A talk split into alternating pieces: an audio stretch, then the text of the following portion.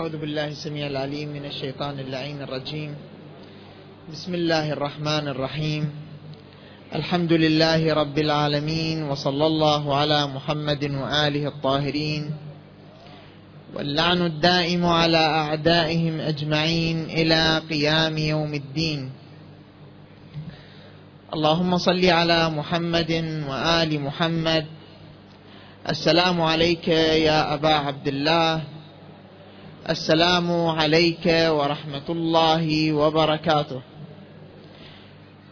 قال الله تعالى في كتابه الحكيم بسم الله الرحمن الرحيم. إنا أنزلناه في ليلة القدر وما أدراك ما ليلة القدر. ليلة القدر خير من ألف شهر. تنزل الملائكة والروح فيها بإذن ربهم من كل أمر. سلام هي حتى مطلع الفجر. كان الحديث ولا زال متواصلا عن البحث في عقيدتنا في الإمام المهدي عجل الله تعالى فرجه الشريف. الآن نريد أن نتحدث في جانب آخر من جوانب العقيدة في الإمام المهدي عليه السلام. هذا الجانب نريد أن نتحدث فيه بمحورين. المحور الأول ما هي قيمة الإمام المهدي ومكانته عند أهل البيت عليهم السلام؟ ثم بعد ذلك ننطلق لنقف على دورنا كموالون كموالين للأئمة عليهم السلام وكأتباع نبايع الإمام المهدي يوميا ونعتقد بإمامته وأنه إمام مفترض الطاعة. اذا حديثنا سيكون ضمن محورين. المحور الأول نتحدث فيه عن الإمام المهدي في عيون الأئمة. كيف كان ينظر الأئمة من أهل البيت عليهم السلام إلى الإمام المهدي؟ وكيف كان ينظرون إلى غيبته وإلى دوره؟ هذا حديث والحديث الآخر الذي ننطلق إليه من الحديث الأول ما هو دورنا تجاه الإمام المهدي عجل الله تعالى فرجه الشريف؟ كالعادة نحاول أن ننطلق في أبحاثنا من خلال روايات أهل البيت عليهم السلام لنقف عند مفاصل كلامهم ونغوص في أعماق علومهم لنستخرج لنستخرج دررا من هذا الكلام النوراني. قرأت على مسامعه على مسامعكم المباركة ليلة أمس رواية عن الإمام الصادق ولكننا لم نقف عند هذه الرواية مفصلا ينبغي لنا أن نقف عليها بعد أن تواعدنا جميعا على التأمل فيها والوقوف عند كلماتها. هذه الرواية تقول أن أحد أصحاب الأئمة عليهم السلام وهو خلاد ابن الصفار سأل الإمام الصادق عليه السلام فقال له يا أبا عبد الله يسأل الإمام الصادق يا أبا عبد الله هل ولد القائم؟ هل ولد الإمام أم لا؟ فأجابه الإمام عليه السلام لا. يعني هو يسأل في زمن الإمام الصادق لم يقل له هل سيولد. في الليلة السابقة أثبتنا من خلال أنواع اربعه من الأدلة ولادة الإمام عليه السلام. فقال له لا ثم عقب بكلمة غاية في الأهمية وغاية في الخطورة. ينبغي الوقوف عندها والتأمل فيها مليا. لاحظ ماذا قال الإمام الصادق عليه السلام عن الإمام المهدي عليه السلام. قال لا لم يولد ولو أدركته لخدمته أيام حياتي. الإمام الصادق إمام مفترض الطاعة يعتبر من حيث التسلسل النسبي من أجداد الإمام المهدي.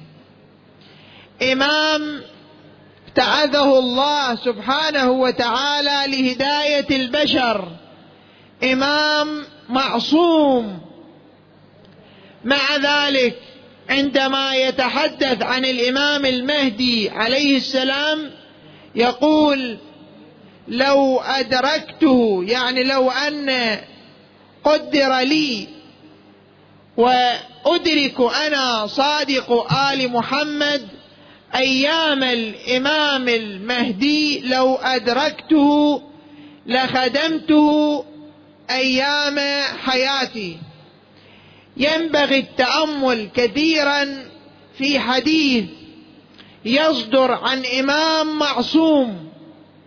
يتحدث فيه عن إمام معصوم آخر. بهذه الكيفية إمام معصوم يقول لو أدركت الإمام المهدي لأكون لي له خادما طيلة أيام حياتي. إذا أردنا أن نسأل أنفسنا ماذا سنكون نحن للإمام المهدي لو أدركناه؟ إذا كان الإمام الصادق يقول إني لو قدر لي وأدركت الإمام المهدي سأكون له خادما لا ليوم واحد ولا لسنة واحدة بل طيلة أيام حياتي. ينبغي أن نسأل أنفسنا ولكم في رسول الله أسوة حسنة لمن؟ لمن كان يرجو الله واليوم الآخر. الذي يرجو الله الذي يرجو لقاء الله ويرجو أن يلقى الله في اليوم الآخر. الذي يرجو أن يفوز في اليوم الآخر لا بد أن يكون له أسوة حسنة برسول الله. ولا معنى لأن تفرض الرواء الآية الاقتداء برسول الله صلى الله عليه وآله دون الاقتداء بأئمة أهل البيت عليهم السلام. لاتحاد الوظيفة واتحاد الهدف من إيجادهم وبعثهم هداة للناس. اذا ولكم في الإمام الصادق أسوة حسنة لمن كان يرجو الله واليوم الآخر.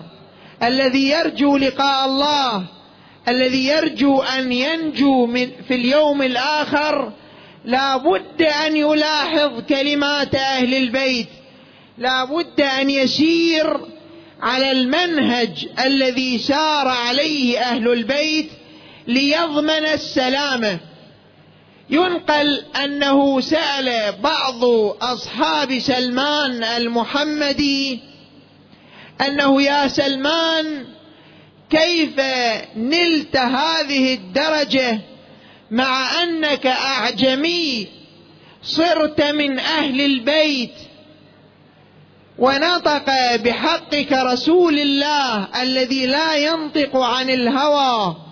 إن هو إلا وحي يوحى. فقال سلمان منا أهل البيت. يسأله بعض أصحابه بعض أصدقائه. يا سلمان كيف صرت إلى هذه المنزلة؟ كيف حصلت على هذه المرتبة؟ فيجيب سلمان. لاحظ جواب سلمان. يقول كنت أتبع عليا حتى إذا رفع قدما وضعت قدمي في الموضع الذي رفعه.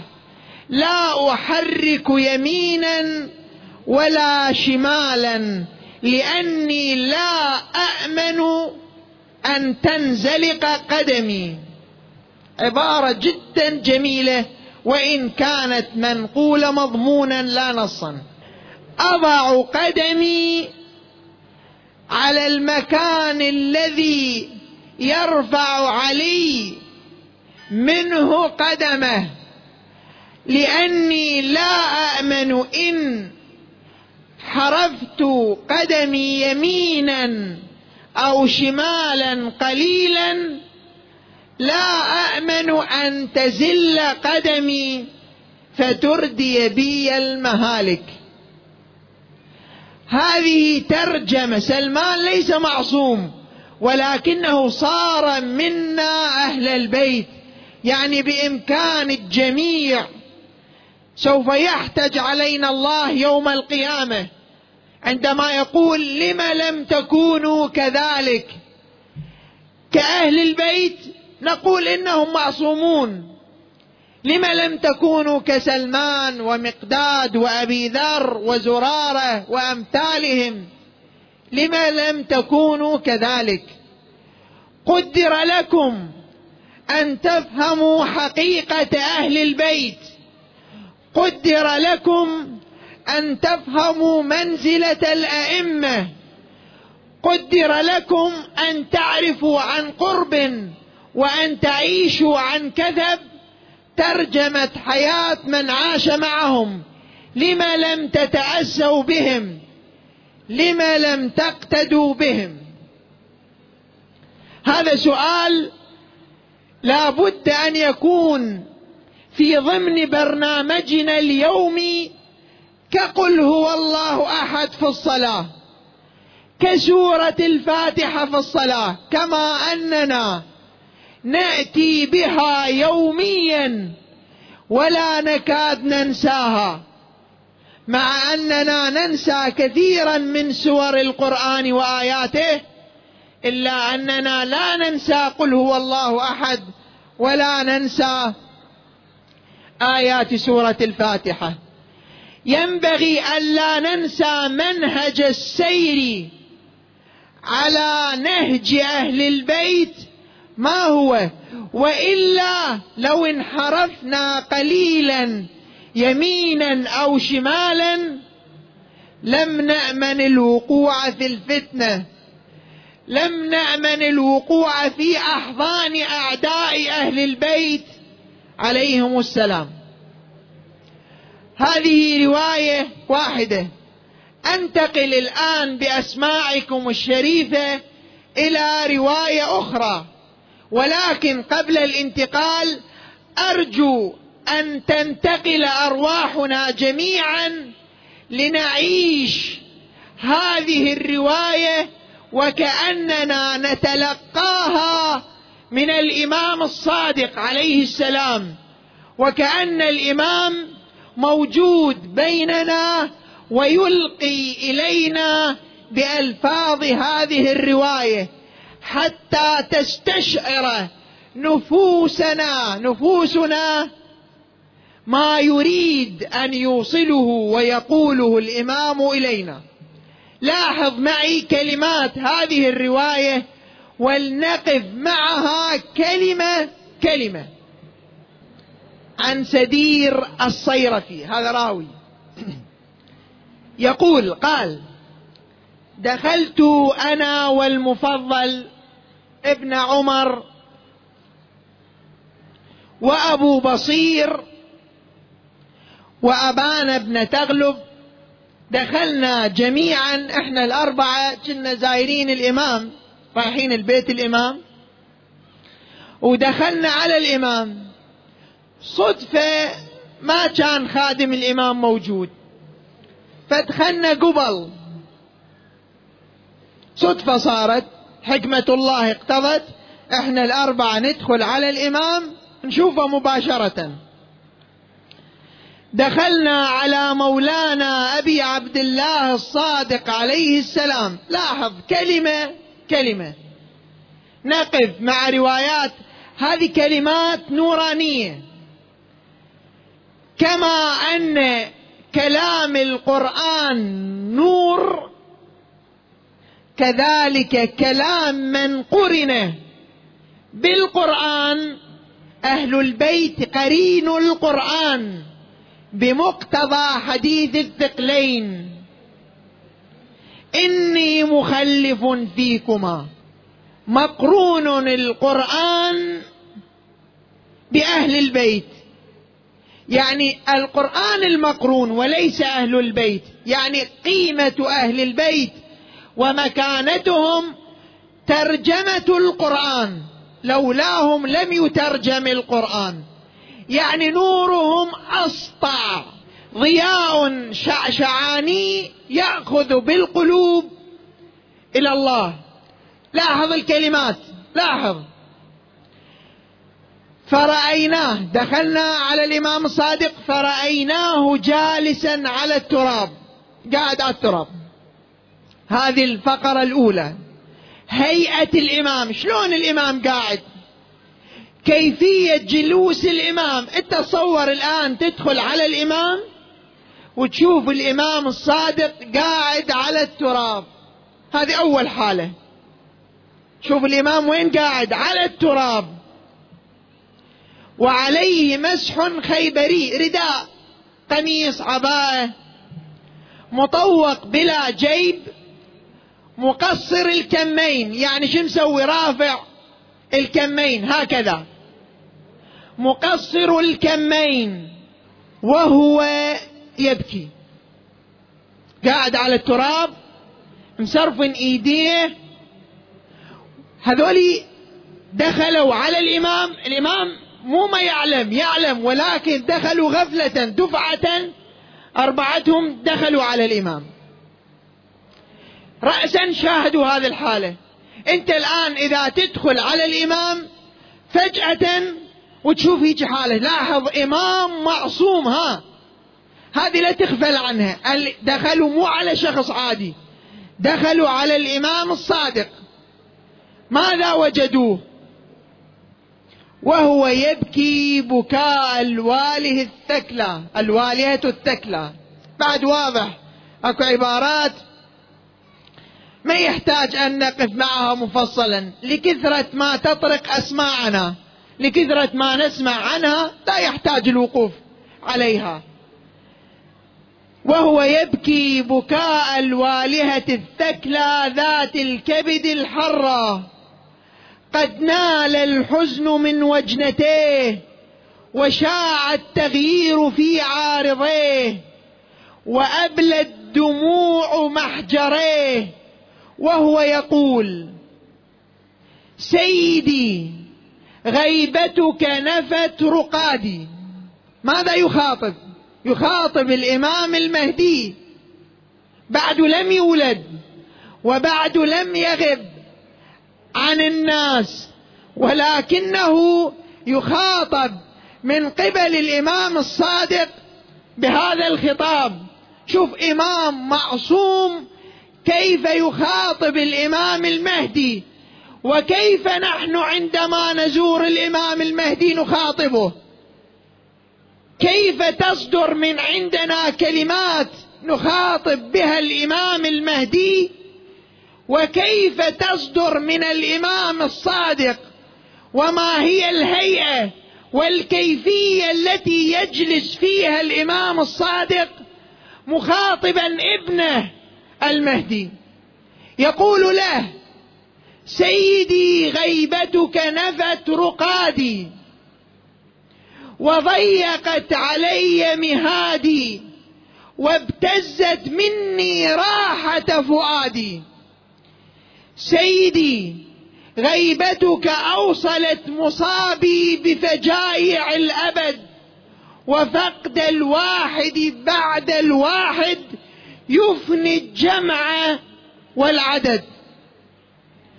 فما أحس أو فما أحس بدمعة ترقى من عيني وأنين يفتر يخرج من صدري عن دوارج الرزايا وسوالف البلايا إلا مثل بعيني عن غوابر أعظمها وافظعها وبواقي أشدها وأنكرها ونوائب مخلوطة بغضبك ونوازل معجونة بسخطك.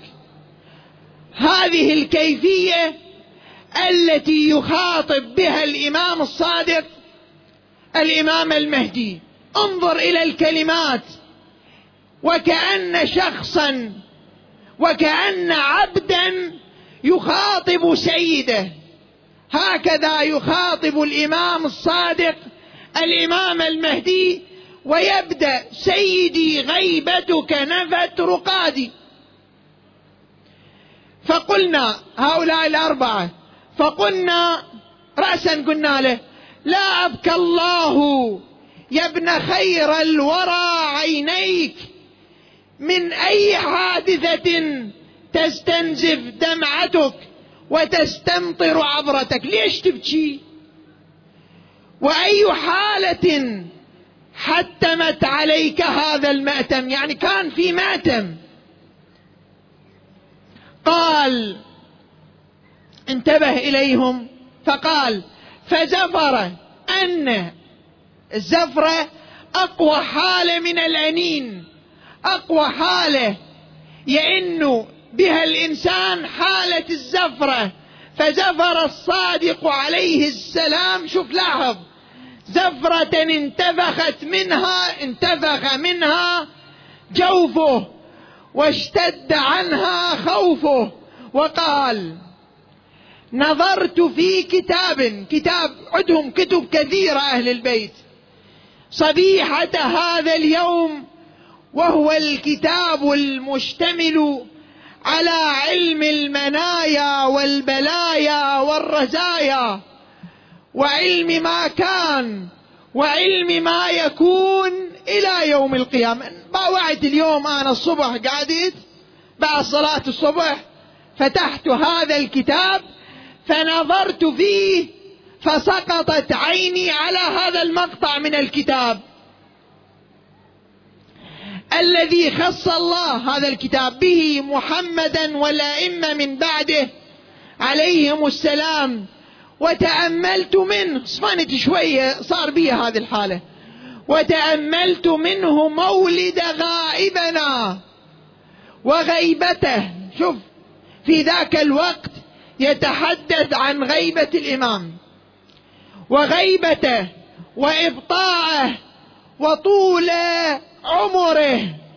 وبلوى المؤمنين في ذلك الزمان وتولد الشكوك في قلوبهم. من طول غيبته فأخذتني الرقة واستولت علي الأحزان. روايتان تحدثتا عن حال إمام معصوم ينظر إلى الإمام المهدي وإلى غيبته. تنقلب أحواله راسا على عقب تارة يتمنى أن يكون خادما له وتارة مجرد أن يتذكر ما يحدث عليه ينتفي الرقاد من عينيه. هذه الحالة إما أن تجسد فينا وإما لا أقول ماذا يحصل بعدها. ينبغي بنا لو أردنا أن نكون على قدر ومستوى المسؤولية في التمهيد له وفي استشعار وجوده. أن تكون أحوالنا لا كهذه بل قريبة منها. الإمام عليه السلام موجود بين ظهرانينا. هذا لا نشك فيه. لا نشك في أن الإمام المهدي موجود ولكن لا نعرفه. كم يا ترى من مرة قابلت الإمام وتجاوزت عليه؟ كم يا ترى من مرة في ازدحام كنت تدفع بالإمام لتوسع المكان لنفسك؟ كم من مرة وأنت لا تعلم. كم من مرة خرجت منك سبابة وخرجت منك ألفاظ لا تليق ووقعت على الإمام؟ كم من مرة؟ لا نعلم. لأننا نعلم أن الامام بيننا ونعلم أن هناك الكثير من الإساءات قد خرجت منا ووقعت على الناس. ولا نعلم أهو واحد من هؤلاء الناس. إذا كنا نعتقد أن الامام موجود بيننا ويأكل ويشرب ويسير ويحضر محافلنا فكيف بنا؟ يساء خلقنا. ولا نعلم أسوء الخلق هذا. يكون مع الإمام أو لا؟ أي عاقل يسيء الخلق مع شخص يحتمل أنه هو الإمام؟ لو قدر لك يوم من الأيام لو قدر لك أن تكون في ضيافة ملك ملك في ضيافة وزير ذا منصب تافه ذا منصب زائل ذا منصب لا قيمة له. يقال لك ستكون في ضيافة هذا الشخص خلال هذه الأربع وعشرين ساعة. ولكنك سوف لا تعرف شخص الوزير ولا تعرف شخص الملك أو ذاك الأمير. وتوقع في كل لحظة أن يكون هو.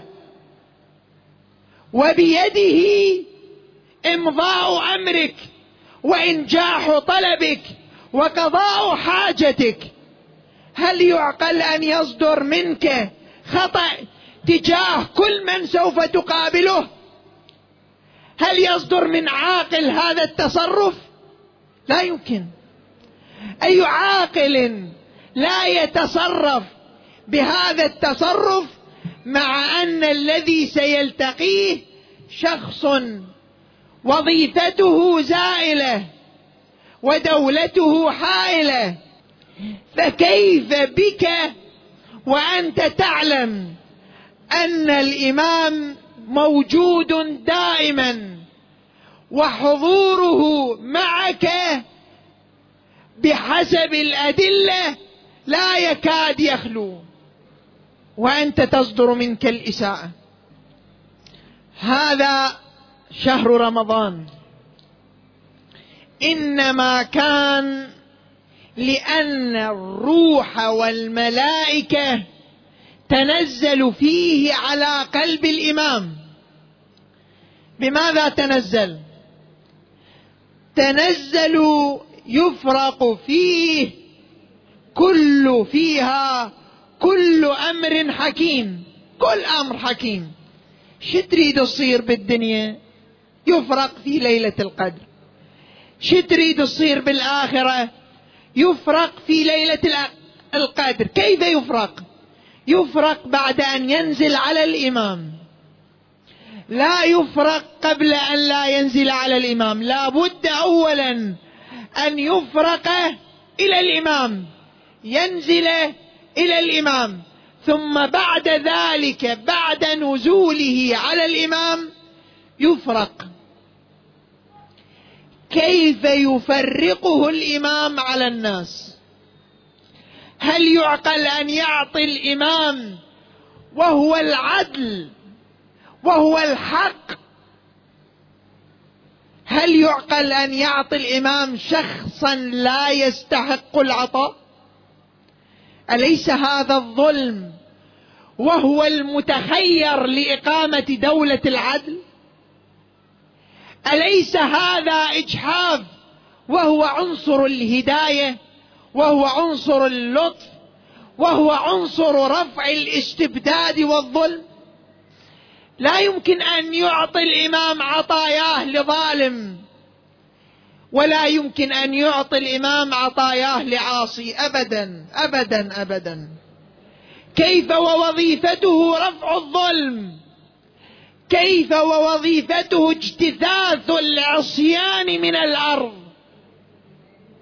يأبى الله إلا أن يتم نوره بأن يظهر الدين على الدين كله. وظهور الدين لا بد أن يكون بامتثال أوامره وطاعة قوانينه والتزام مبادئه. كيف نتصور بمجرد لقلقة لسان لساعة أو في مكان أننا نحظى بعطايا الإمام؟ لا يمكن ذلك. هذه نواميس وقوانين سنة إما أن نكون مستأهلين ومؤهلين لأن نكون محلا لفيض الإمام أو لا عطايا ولا ليلة قدر. حتى نخرج من حالة التنظير إلى حالة الممارسة. أضرب مثالين وأختم بها الحديث. الليلة ليلة جمعه تتفتح النفوس نفوس البشر. إذا أردنا أن نتعرف على أنفسنا نتعرف إليها من خلال مخلوقات الله. لاحظ الأرواح الموجودة في المخلوقات. أين تجد الروح؟ متى تجد انتعاشة الروح؟ تجدها عندك. هذه الأيام هذه الليالي خصوصا ليلة في شهر رمضان ليلة جمعه في نصف شهر رمضان. قضيت شوطا من إسقاط الذنوب ودفع العيوب وأقبلت على الله. هذا مدعاة لأن ترتقي بنفسك إلى عالم آخر إلى عالم النور. إلى عالم الملكوت إلى عالم الطاعة إلى عالم الرضا إلى عالم هدى الله.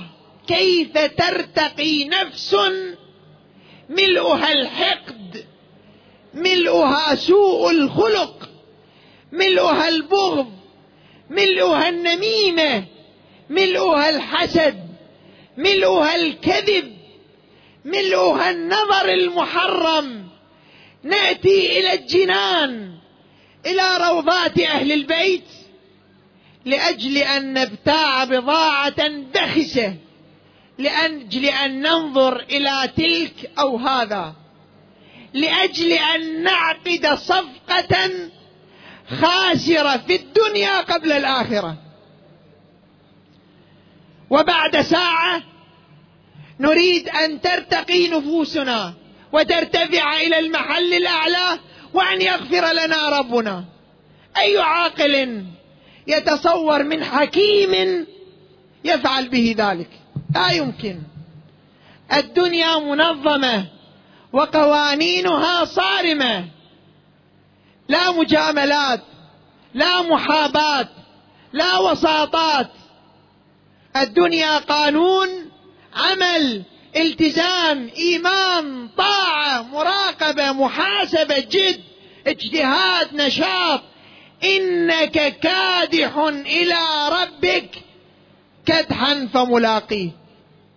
كدح تعب جد اجتهاد. لا تؤخذ النار لا تؤخذ الجنة غلابا. بالمصارعة لا. لا يخدع الله عن جنته. الله ما حد يقدر يخدعه.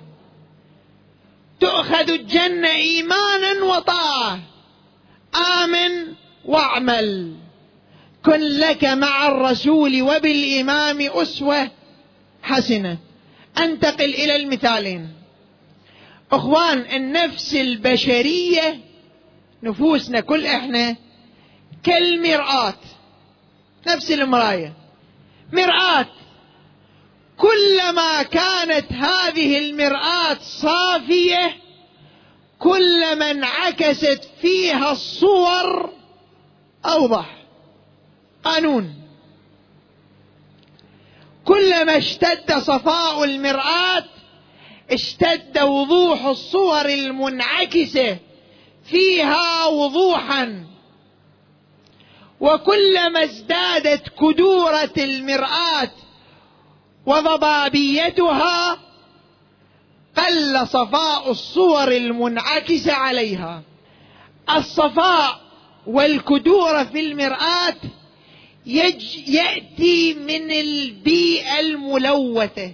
خلي مرآة في مكان غير مناسب تصدع يصير فيها ضباب. خلي مرآة في مكان مناسب نظفها دائما اعتني بها دائما تبقى المرآة صافية تعكس لك الصور واضحة. ضعها في مكان رديء في مكان ملوث تجد بعد فترة أن هذه المرآة المرآة لا تعكس لك جزء صورة فضلا عن صورة كاملة.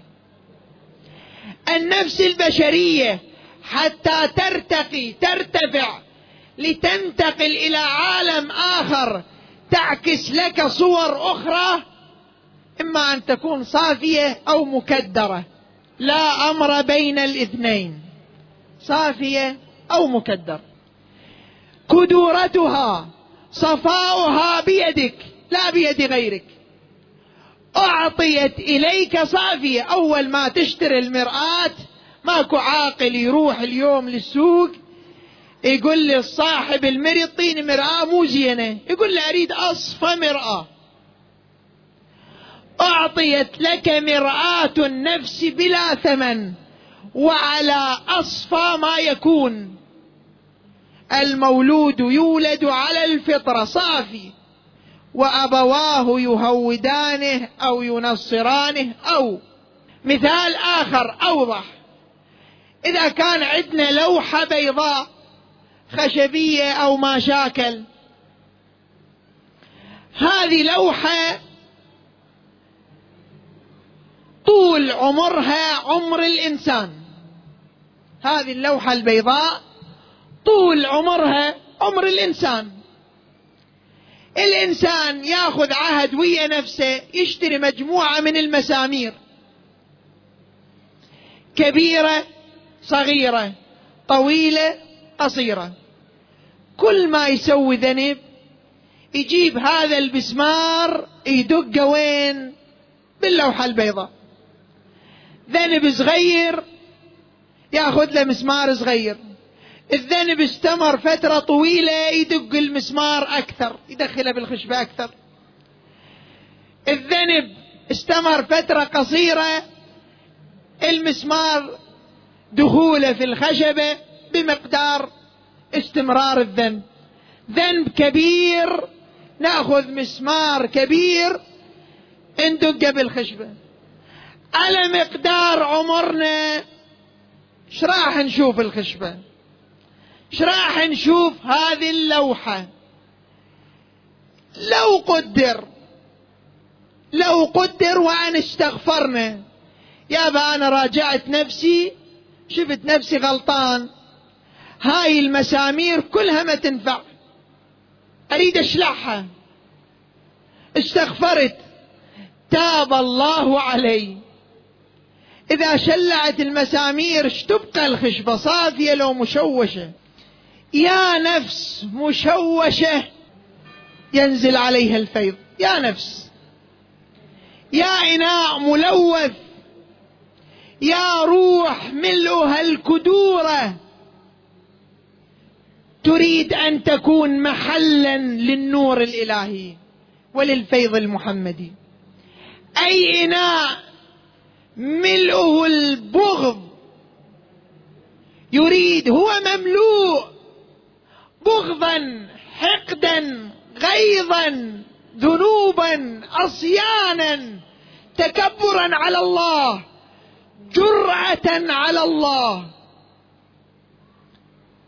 يريد في ليلة واحدة وإناؤه مملوء أن يملأ الإمام له الإناء. أي عاقل هذه لو كنا إحنا بدل الإمام موجودين لو قدر لنا أن نكون بدلاء عنه أنفعل ذلك مع الآخرين؟ ما أعتقد واحد من عندنا يفعل هذا مع الآخرين. فكيف نطلب من الإمام الذي هو العدل الذي هو القسط أن يفعل ذلك معنا؟ نعلم هو عدل نعلم هو قسط.